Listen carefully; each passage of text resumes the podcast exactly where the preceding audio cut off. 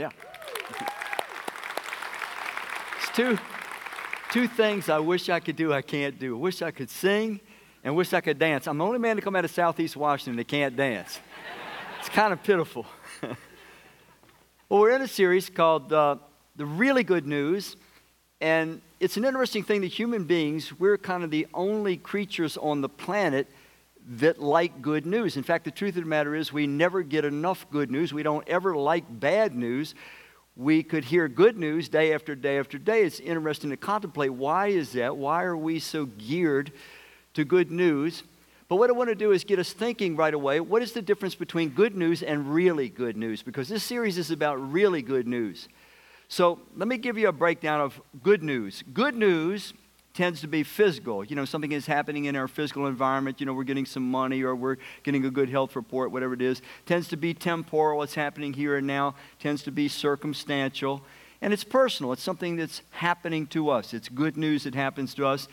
It is immediate in impact. You know, it, it can really change your mood. It can cheer you very quickly, but with limited duration. The good news you get today won't typically carry very far. You'll need another dose of good news to come. So that's good news. There's nothing wrong with good news. I like good news. I want good news. We all want good news. But here's the difference between good news and really good news. Here we go. Really good news, it's first of all, it's spiritual. It's not temporal. It's, it's excuse me, it's not uh, temporal, but it's eternal. It's experiential, meaning that it's not circumstantial, but it's something that goes inside of us and changes the condition of our mood. It changes the quality of our life from the inside. Even though circumstantially there may not be any change whatsoever, it's universal. It's not just personal. It's not just something happening to me. Really, really good news affects everybody, it's available to everybody. It is also immediate in impact, but here's the difference it's unlimited in duration. Really, really good news will have an ongoing or can have an ongoing impact for the rest of my life.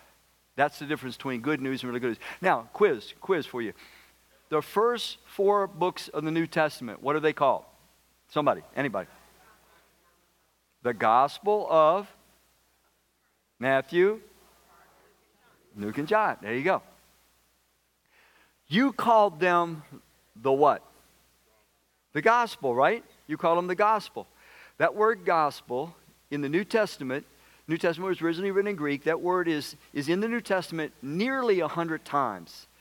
It's a strange word to pronounce it, euangelion, but, but that word is hard to translate for us. But the way that it's translated in many modern translations today is good news.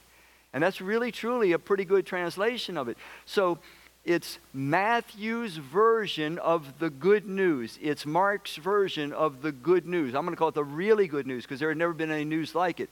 It's Luke's version of the really good news. It's John's version of the really, really good news. So that's what we want to concentrate on for the next six weeks. I, I have a conviction that the good news has been sort of watered down. I feel like the good news has been sort of taken for granted. And I feel like the longer that we have been in church world, the more likely it is that we don't really understand the significance of the good news, the really good news, nor do we derive the benefit because you won't derive the benefit if you don't understand the significance of the really good news. Now, we all want good news, but we're typically dependent upon good news that's just happening. Something good is going to happen in our life. You know, kind of like we get the job that we were trying to get, or we get the promotion that we were trying to get, or that feud that we were having with somebody or somebody in our family is suddenly mended, or that doctor report, it comes back good for us. So, so we're dependent on this kind of good news, but there is something better, and that's the really, really good news. So, with that in mind, Let's start reading a few verses from the New Testament, the, uh, the book of Romans. The Apostle Paul, he says, From Paul, a slave of Christ Jesus, called to be an apostle, set apart for the, what does it say? The gospel of what? The gospel of God. Let's translate it. Instead of gospel, the good news of or about God. Paul says, I've been set apart, I've been sent out. That's what the word apostle means. I've been sent out to tell people the unique, the different good news about God. He goes on to add this. He says, I'm not ashamed of the good news, since, this, since it is God's powerful means of bringing salvation to everyone who keeps on what? Trusting. The good news is that if we return to our Creator in trust, then He can start to save us from the things that are destroying us, and it continues right on into eternity. It's once we return to Him in trust and become a follower of God as He's revealed in Jesus that God is able to save us. So He's able to save everyone who keeps on trusting the Jew, especially, but equally the Gentiles. So we're talking about the good news about God. That's where we want to start this message. Picture this the Roman world of the first century. It was just like today in many ways. It was loaded with religion. I mean, you, you couldn't count all the variations of religions and religious ideas that existed in the Roman world of that day. And yet, within a short 300 year period, this message, this good news about God, this unique idea about God, it completely transformed the Roman world of that day. It overtook the Roman Empire to the point by 312, uh, AD Constantine decides that it's politically better to say you're a Christian than not being a Christian. So, how did it push aside all these other religious ideas? Today, we have some really big religious ideas. Let's just take, uh, you know, Islam. It has over a billion people. You have uh, Hinduism, pretty close to a billion people. Buddhism, almost a billion people. You have Christianity, about 2 billion people. So out of the 7 billion people on the planet, you know, the vast majority are connected to some kind of religion. And add to that literally hundreds, maybe more ideas, religious ideas. So how do you sort through this? And what makes this good news so different and this God, the news about this God, so different than any other God? And that's the first thing I want to tell you. The good news is this the real creator, the real God, is nothing like you or I could have ever imagined. The real creator, the real God, is so much better than anything that you and I have ever heard or even been taught by those that are trying their best to teach the way He is. He's even a little bit better yet. The, the real God is better than the best human being you've ever known. The real God is kinder than the most kind human being you've ever encountered. He's more merciful. He's more compassionate. He's more understanding. Think of that friend of yours that always understands you no matter what you do, no matter what you've done, no matter what light you're in, even when you're dead wrong and there's no excuse for what you've done. And yet that friend understands you and accepts you. And the real God understands you even more. This was extraordinary news to the world of that day. It was news that upset the whole equilibrium of the world that day and still does the same for people who will take this truth into their hearts. Let's just look at a few scriptures that will help us to recognize God's uniqueness. Jeremiah 10 6. Lord, no one is what? We just sang it. There was none like you. This is what we have to really center on. There is no one like the real God. The good news is that God is different. He's different than any other religious entity that we've ever heard of. He's different than you. He's different from me, and I'm so glad for that.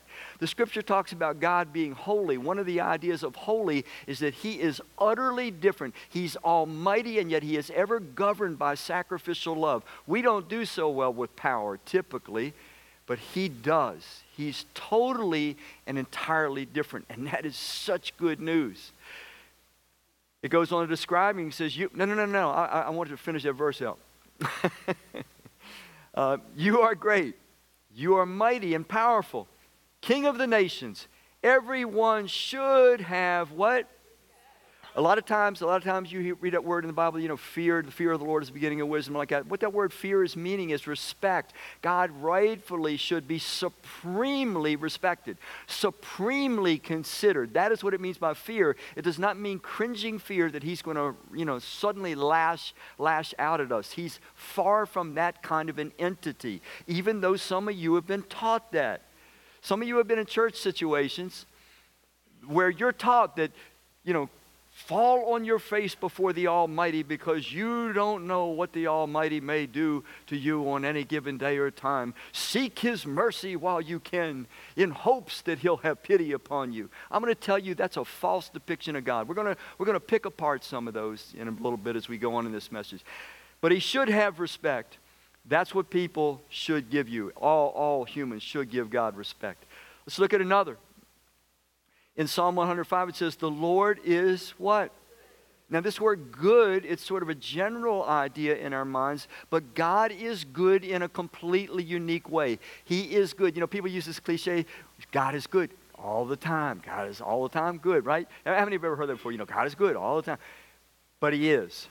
He is, he is all the time. I am not all the time good. I want to be all the time good. You are not all the time good. You probably don't even want to be good all the time. You think it's boring. but I actually want to be boring and, and good, but I'm still not. He's all the time good. All of his purposes, all of his plans, all of his activities, even the ones that sometimes look a little harsh and hard for us to understand, we have to look through the lens that God is good. He's always up to something good, even when we can't initially see it. The Lord is good. His love, His love is eternal, and His faithfulness lasts how long? Forever. He's the safest person in the universe. The reason that the news about God spread through the Roman world that day and upturned it, and it's still doing the same in lives today, is because you and I, as human beings, we have been searching all of our life for a safe person and safe persons. We want people that can stand us. They really understand us and they can still stand us. We want people that know all of our hang-ups, all of our mistakes, all of our, our shameful errors and deeds, and they still like us. They still believe in us. They still love us. They're safe people. They won't condemn us. They won't remind us of our failures. They won't pound us to prove that we're different. They just love us. They're safe people. But safe people will also speak the truth to us. They will tell us when we're about to do something wrong. They will plead with us not to do it. They will urge us not to be self destructive, but they're still safe people. God, you got to get this. God is the safest person in the universe. And like I said a minute ago, unfortunately, tragically, certain churches sort of take pride in depicting God as dangerous. I've heard certain popular Christian writers recently that want to talk about he's a dangerous God. I just want to declare that is utterly nonsense. He is not. He is predictable. He is understandable. He has turned himself inside out to let us know he's faithful, he's predictable, he's understandable. We can be safe with him. For some of you, this is the whole message. Because you've never, ever quite felt safe with God. You, you've gotten some image in your mind that's never allowed you to really relax. Think about this. You've got some people in your life. You've got to have at least one friend or one relative or somebody that you feel utterly safe with. They know your whole deal. They know your whole story, the good, the bad, and the really, really ugly. And yet they still love you and believe in you, and you feel utterly safe with them. God is more so. He's known you and I every second of our life. He knows our motives when they're horrible, and He still loves us. And He knows our motives when they were good and nobody else understood it. He's your safe place. And your heart and my heart were made by Him, and your heart and my heart were made for Him. And you and I can never, you got to get, you, you can never, I can never be fully human and fully alive until I am intimately connected with Him. And I'm not going to be intimately connected with Him until I know that He's good and that He's safe all the time. His faithfulness lasts forever. Let's look at another verse. Book of James in the New Testament, James says, Every good gift and every perfect gift comes from above. These gifts come down from the Father, the creator of the heavenly lights, in whose character there is no what? No change. He, he's consistent. Once again, there are some Christian leaders, writers, churches that want you to kind of always be a little bit of afraid of God. You know, you, you just, you, you know, you got to stay on the right side of the Holy One. You, you never know. He's almighty and you should fear in His presence. And this is saying, no, no, no, no, you have to understand. God wants you to know. He wants me to know. He's never going to change. He is safe. Every good gift that you and I ever experience in life, whether we think about it or not, whether we appreciate it or not, whether we give thanks, every good gift, He thought it up, He gave it to us. Think about it. You're looking at me, I'm looking at you, right? We're seeing each other. How, many can see me? and you can hear me. And some of you care about hearing me. Some of you are like trying to block me out. Nevertheless, God gave us this the gift of being able to see, the gift of being able to hear, the gift of being able to communicate. Listen, think about this. Your emotions, my emotions, what would life be if God had not created us in His image as beings that can feel the quality of your life and my life, every human life? It's dependent upon what we feel. I mean, these are gifts from God, this ability to use our minds and imagination and reason. He gave us this conscience, this monitoring device, and, and on and on I could go. It says every good gift, every truly good gift, He gave it. And He gives it to people that don't even appreciate it, right? I went through a lot of my life not appreciating it all, using His name as a cuss word. And yet He still kept giving, and He never pulled anything back away. So Here's reasons why this was really good news. This God, the real creator, the true God, is different. He's entirely different than all the pagan gods and goddesses. He's entirely different than all the ideas that you and I have heard from people.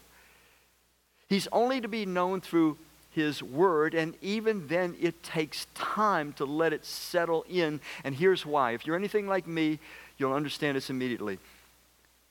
I'm always a little bit skittish when something sounds really, really good. You know what I mean? When, when, when, when it almost sounds too good to be true, I'm a little skittish. I mean, I've had the rug pulled out from under me enough times in life that I just, wait, wait, wait, wait, wait. I'm not, I'm not going to really, really buy into that because suppose it turns out not to be true. Suppose I get disappointed again. Suppose I get my heart broken again. And the God, the real God, the real creator, frankly, I'm just going to be brutally honest, he actually does sound too good to be true. But where do we get that image from? Where do we get that desire from? We want we want a being like this. We can understand a being like this. We frankly have a dim picture of a being like this so that when we think about him, we respond positively. We so want a God that's better than we dare believe, and that's exactly who he is. He's different. He's utterly different than the very best that we can imagine. Listen to this other verse from 1 John. It says, We have come to know and rely on the love God has for us. God is love. First of all, we have come to know, we've got to know God's love. But then the second step is relying. Recognizing the uniqueness of God is the first step. Internalizing uniqueness of God is the second step, and we'll talk about that in a bit. Before we do, I want to just take a little bit of time, and this is going to be probably the most important part of this message for some of us in here. I want to take just a little bit of time to kind of uh, dismantle, if I can, some false depictions of God that are typical. I mean, you know, you could go on with a list of a dozen or so, but, but I try to limit it to just four that I think are typical that you and I are most likely to have lodged somewhere in our minds, in our souls, that we've at least interacted with at some point. These are inaccurate depictions of God, and these things can really rob us of the quality of life that an accurate picture of God would give. I mean, as human beings, let's face it, we have issues, don't we? I mean, how many of you admit you got issues? Yeah. I, I just found out one of my issues the other day. I was at a very important meeting, you know, with the pastoral staff, and so I had a water bottle. And so, you know, I'm, I'm it had a dent in it. It had, it had, you know, you ever get the plastic bottle and it's dented in, it's squeezed in? And so I'm, I'm trying to not let anybody see me. I'm looking like I'm drinking, but I'm blowing in it to try to pop the, the dent out. I can't stand, I don't know what it is. I can't stand the dent. Finally, I literally couldn't stand it anymore. I stuck my finger down in the bottle, and Janet Kreger caught me, and she starts laughing at me. I have issues, man. I don't know why. I don't know why I can't stand that, that, that bottle caved in. That's a good issue, okay? I'm not telling you my dark issues that I struggle with. But we have issues, we have hangups, we have problems. We, we call them demons, whatever, you know, well, we have them. Often they come from these false ideas, notions of God that are lodged in us. The really good news is He's nothing like these notions. Here we go. Four common sources of false depictions of God. Number one, inaccurate religious teaching. I, have talked about that a little bit already. Some of us have been exposed to some really bad, bad teaching about God. Let me give you a little way to check on this. If you are uncomfortable with God at all, if you are afraid of God at all, if you are afraid of the thought of meeting with God at all, that it's a little uncomfortable with you, I can tell you, you've been exposed to false teaching about God. He's the safest person that you'll ever meet. He is the lover of you. You say, Randy, you don't understand. I'm not living the way he wants me to. I, am not, I don't even care about living the way he wants me to. He's still the safest person you'll ever meet. You're still safe to come to him just as you are. He loves you too much to leave you as you are. He'll try to persuade you to be your own best friend and live the way you were designed, but you're safe. You're safe. If you have fear of God, fear of God in you, if you are uncomfortable with God, you don't have the right God. You don't have an image of the right God. False teaching has affected you. We have so much religion. In fact, let me just, just help you with something. Here's the difference between a relationship with the real Creator and every other religion. All other religion can be summed up in one thing it is human beings attempting to find ways to appease a deity or a set of deities. Find the rules, find the ritual, find the song, sign on the dotted line, go through whatever it is you have to go through so that now the deities are on your side and off your back. Now you're safe with the deities. Most people that fill churches, I'm ashamed to admit this, but it's true. Most people that fill churches and, and use Christian jargon, they're still pagans at heart. They're, they're looking for a way to appease the deity, to just do just enough to get the deity off their back and on their side, just enough to make sure that when death comes, they enter into a better place. And the real God He is desperate to give you something so much better than a pitiful, ignorant image like that. The real God can't be appeased. You can't multiply prayers and appease him. You can't take a ritual and appease him. He's too good for that. He's too intelligent for that. He wants to bring deeper goodness into our lives, and he cannot do that until we actually trust him and take his word seriously. But, but he can't be appeased. Some of you, you're afraid of God. You're superstitious about your approach to God. You never quite know where you stand. You're always trying to make sure, is God pleased with me now? Because you've been given some inaccurate religious teaching. And if you'll stick around here long enough, I'll do my best to try to dislodge that out of your heart and out of your life because the real God is better than that. It's really, really good news when you know Him. Secondly, Lack of concern and investigation. We, we live in a world today where multitudes of people, they simply aren't concerned about God at all. They're not concerned about the Creator. Therefore, they don't even investigate. They don't even try to see who He is and what He's revealed about Himself. They tend to be idolatrous. What do you mean, idolatrous, Randy? They make up God in their own image. I did that. Before I was a Christian, I remember sitting in the back seat of a car with some buddies of mine. Our plan that night was to go out and party, get good and drunk, get good and high, get with some girls, get in a fight if we were lucky. And that was a good night for us. And then the conversation drifted into God. And I said this I popped off. Yeah, I think God's pleased with us. We never murdered anybody. There it was. My God allowed me to do whatever I want have premarital sex, get in fights, get good and drunk, get high, do whatever I want to do as long as I didn't kill anybody. We make God in our own image. Multitudes today think it's a smorgasbord. Whatever you believe about God, it's okay. It doesn't matter as long as you're sincere. That's your belief. Got to be tolerant. Let me tell you something. What, what's your name? Ginger. Ginger, if I started calling you Cindy, is that cool with you if I just call you Cindy all the time, or would you rather be called Ginger? Suppose everybody in this room want to call you Cindy. Would you insist that your name is Ginger? She would do that. She would call us all wrong. How dare you? Where do you get such arrogance? we have this idiotic Come on, folks, we know better. This idiotic notion that's sort of sweeping the globe. You can just make up whatever image you want of God. God can be anything you want it to be. It doesn't matter. No, no, no, no. If there's a real creator, and there is, and the evidence is compelling, he is who he is. And it doesn't really matter what I want him to be or think of him, he is who he is. And it doesn't matter if all the world says, oh, I think he's this and I think he's that. It doesn't matter. He is who he is, just like Ginger's Ginger, no matter what we think. She is who she is. Third, personal guilt, shame, and fear. Some of you, you, you got to hear this. You, if you don't hear anything else,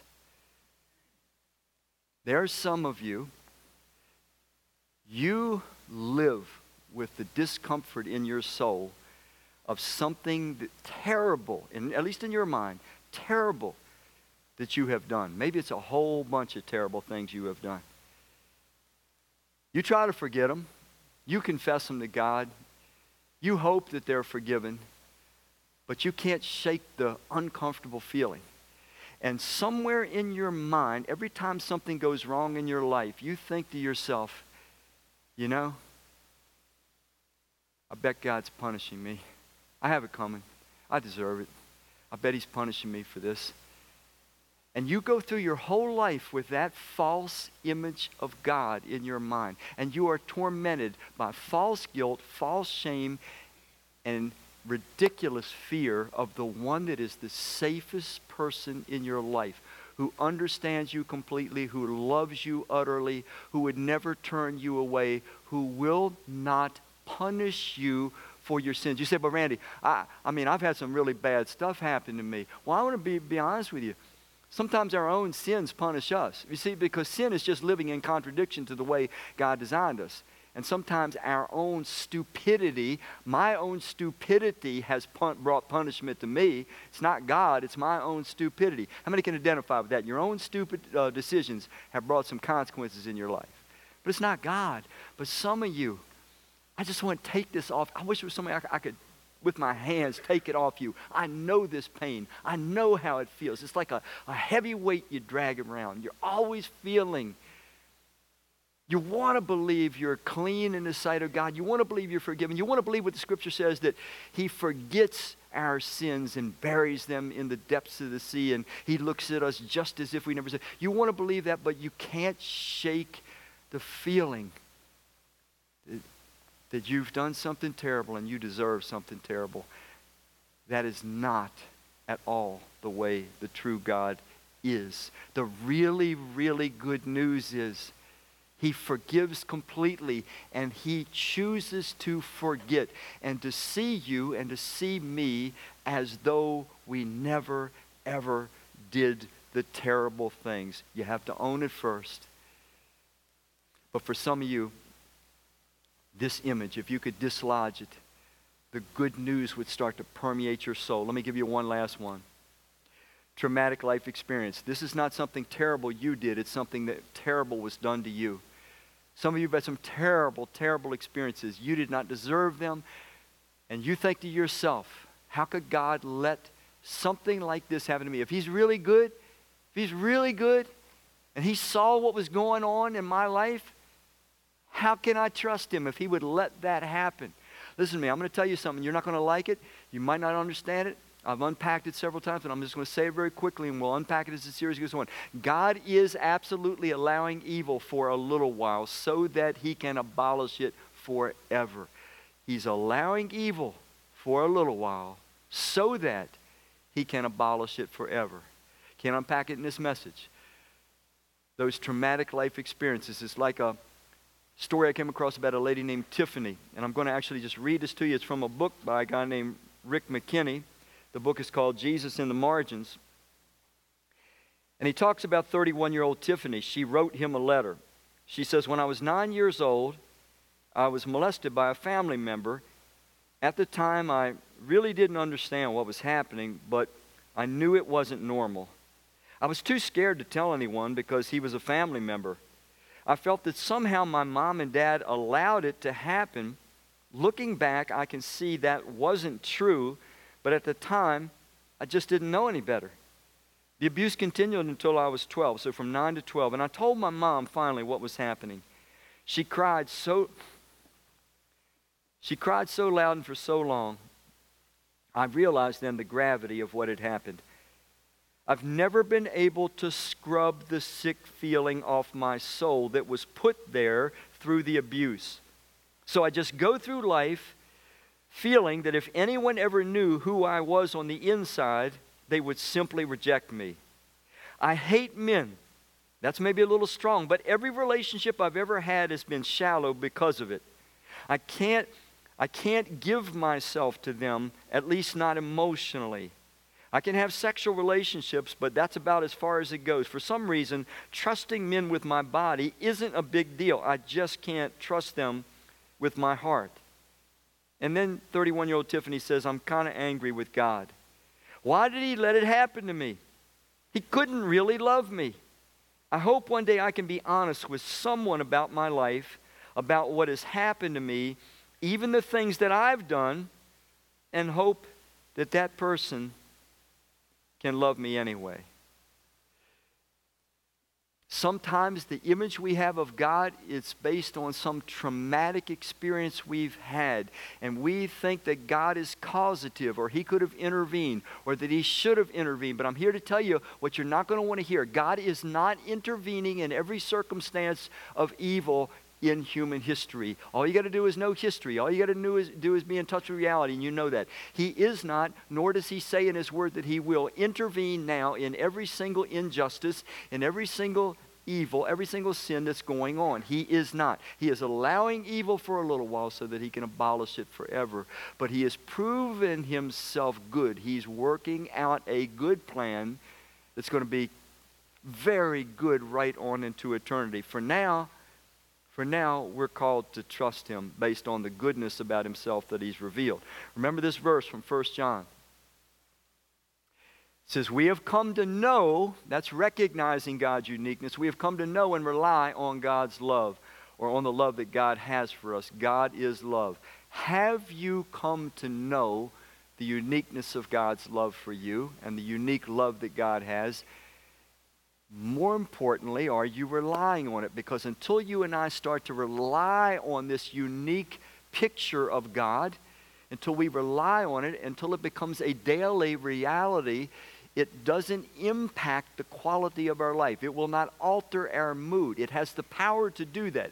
It has the power to bring something called joy. It has the power to bring something called peace. It can bring enthusiasm to your life. It can bring clarity. It can bring objectivity. I could go down a multitude of lists.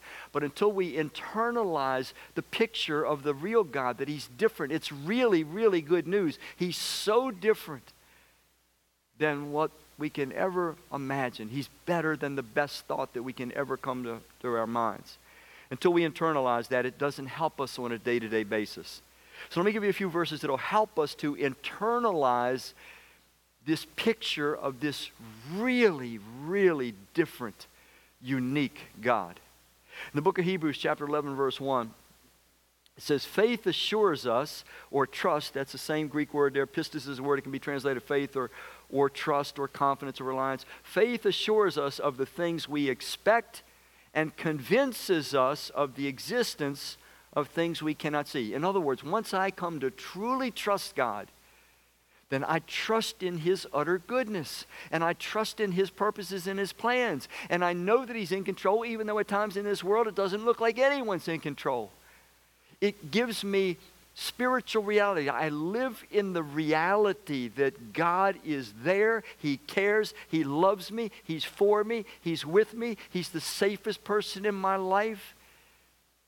I have to live by faith, by trust, keeping those things alive in my mind on a daily basis. Here's a second step that can help us to internalize this really good news about God says in Isaiah, it says, You will keep in perfect peace all who, what is it? Is it trust in things about you or trust in you? Trust in you. We've got to personalize this. Our trust has to be in God Himself. The things that He's done are the basis for our trust in Him, but it's in Him that we have to trust. And then it goes on to say, All whose thoughts are what? Fixed on you. So the ones that are kept in perfect peace are the ones whose thoughts are fixed on Him. You and I have a tendency as our life goes on, as our days go on, we, we can easily forget God. He's ever present, He's ever for us, He's ever with us, but it's easy to forget that. So we have the ability, and God urges us to train our minds to keep ourselves aware of His presence, the presence of this really good God, better than your best friend, more loving than your most loving relative the person that cherishes you, that always thinks the best about you, who's always for you, who always understands you when no one else does. That person is with you if you put your trust in Christ. But unless you and I start to train our minds to make ourselves aware and reminded of the presence of this extraordinarily good God, we won't experience the benefits. One last one. Psalm 62 5 says, Yes, my soul, find rest. That's where we find our rest in God, God Himself. My hope comes from Him. Trust in Him how often? All times. When it's looking good, when it's not looking good. When you get justice, when you don't get justice. When you're bailed out, when you're not bailed out. When evil prevails and when evil doesn't prevail. All times, all times. He's allowing evil for a little while that He can abolish it forever. You people, pour out your what? Pour out your. Now, this is powerful for you and I to internalize, to, in other words, maintain the experience of this really, really wonderful God in our hearts, in our minds, we have to develop this experiential habit. We've got to let God have access to the deepest parts of us. We have to seek Him in the deepest way we can, and we have to allow Him to have access to the deepest part of us.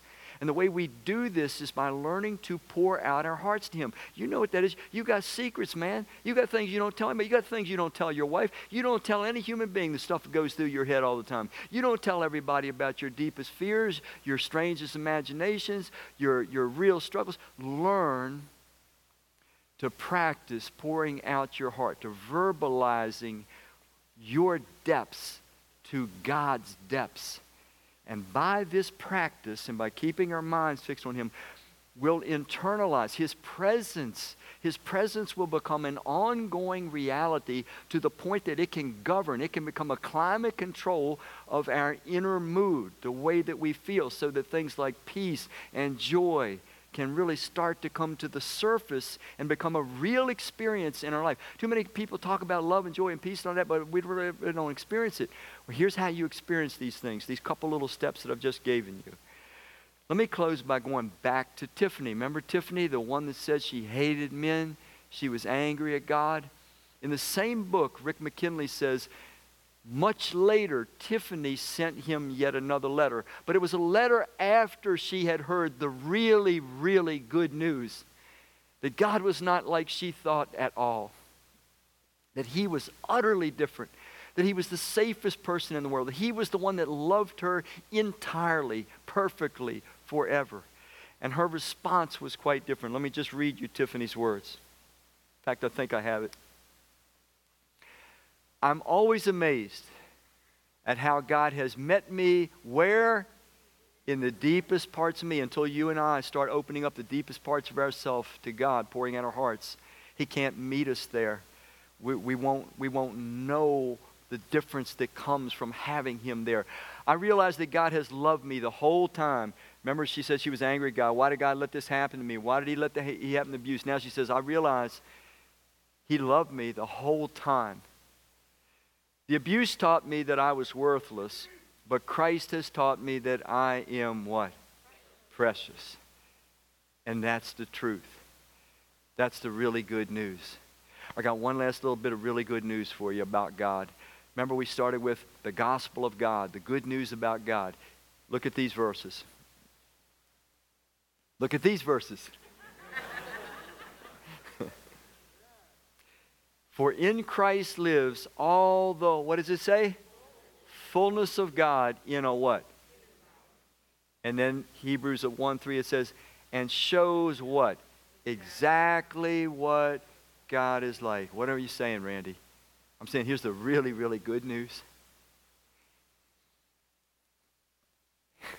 The real God, the real Creator, He's not like anything we've heard. It's not like we've heard even in churches, frankly. Not even have you heard from me, though I've given my life to trying to express the depths of his beauty. But the good news, the really good news, is that the real God is like Jesus. And you and I can have access to him anytime we want it. We started off by saying, the good newses of Matthew and the good newses of Mark and the good newses of Luke and the good newses of John. The real God is like Jesus. He's the safest person in the universe. He is the lover of your soul. You cannot shock him. You cannot disappoint him. He will not be run off. But if you run toward him instead of away from him, you will find that if you open your depths, he'll meet you in your depths. And your life, the quality of your life, the thing you've been looking for out of life, you will find it because it will find you by simply having the truth about Him as a daily reality in your soul. Now, some of us, we came in here this morning with some of those confused images about God. And I hope that the Spirit of God will start to dislodge those, that you'll throw those off, that you'll start recognizing how inaccurate they are, and you'll reject those. And I dare to say some of us probably we kind of know that God is uniquely good, but we have trouble keeping that image in our minds as life with all of its badness pounds us. Well, maybe you could start to fix your minds on Him, like we read, to pour out your hearts to Him to trust Him, and by that trust, know that He is with you, He is for you, He is always good. He's better than, He's kinder than the kindest person you'll ever meet, kinder than the kindest thoughts you can ever have. He's more merciful than the most merciful person. He's more loving, more gentle. You, you can take it as far as your imagination can take you. He's better than that. That, my people, my friends, that is the good news. And we desperately needed. Like fish are made for water, you and I were made to live in the environment of this really, really good God. It was meant to saturate our souls every day of our life. If you let that happen, I guarantee you, the quality of your life will change. And you will have impact on everybody you interact with in a very deep, positive way. Let's pray. Father, I suppose the biggest barrier that you find in any of us is that we have such a hard time believing that you are this good. Push past it. May your spirit bear witness that you are better than the best thought we can conceive of. And we're safe in trusting in you entirely. I ask it in Christ's name. Amen.